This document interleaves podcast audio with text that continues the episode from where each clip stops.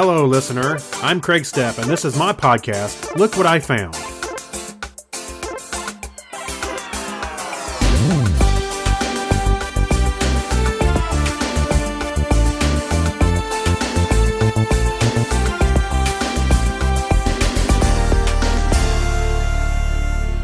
This is episode 199 for the Dog Days of Podcasting. Thank you for joining me. So I'm going back to the well. I'm going back to uh let's see, is this episode 602 of Technorama, and I'm looking at the question of the week. And the question actually the question there's two questions on here. So we have a question of the week and we have one that is um you know where we're we're looking for feedback and see what people said. So here's here's the question. What's one question you hate being asked? And you know, as a as a computer guy, one question I hate being asked is, "Hey, you got a uh, uh, you got a sec?" Or "I got a quick. Uh, can you help? Can you answer a quick question?" Um, stuff like that. Oh gosh, it bugs the crap out of me. Well, well, you're already asking me one question, so you're burning up your time, buddy. you know. Um, I got a quick question. That just uh nobody has a quick question, and that's the one thing I've learned over the years. Nobody's got a quick question, or there's not a quick answer to any of these questions. Um, what's on your plate? I that also bugs me. I got a lot of things on my plate. Like I like I'm not going to finish my peas or something. I What's on my plate? I keep imagining this dinner plate. It's got like a pork chop and some peas, you know? There, that's what's on my plate. Okay? Leave me alone. But yeah, everybody got a quick question. I, you know, and I, always tell people that as a computer guy, especially when when I did repairs, um, a lot of a lot more repairs than I do now.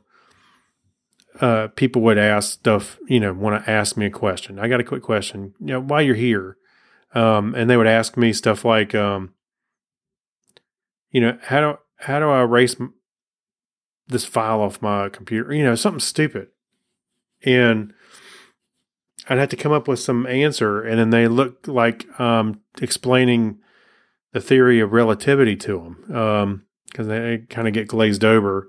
It's like you see, you got to be careful what you ask for because you're going to get it, um, and you may not understand it. So I'm trying to think of another one. Uh, people say, uh,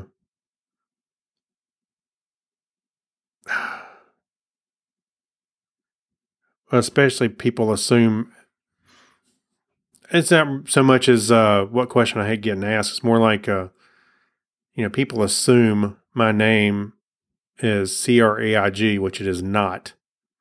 And I don't necessarily take offense to that um, when people don't get it right.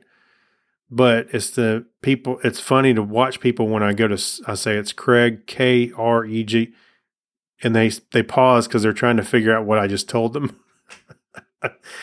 um, or my wife's last name is not the same as mine, which is fine. I don't, and that was fine with me when we got married.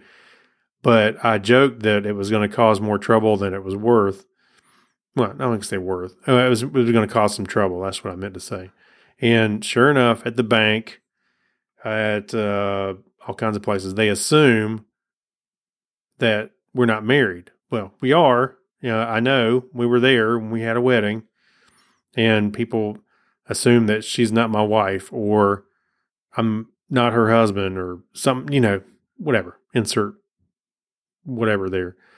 It's just kind of funny. I, I, guess assumptions are, there you go. That's what I should have been talking about was assumptions. Uh, people assuming things about you, you um, that aren't necessarily true. How to spell my name. Are we married? You know. Am I white?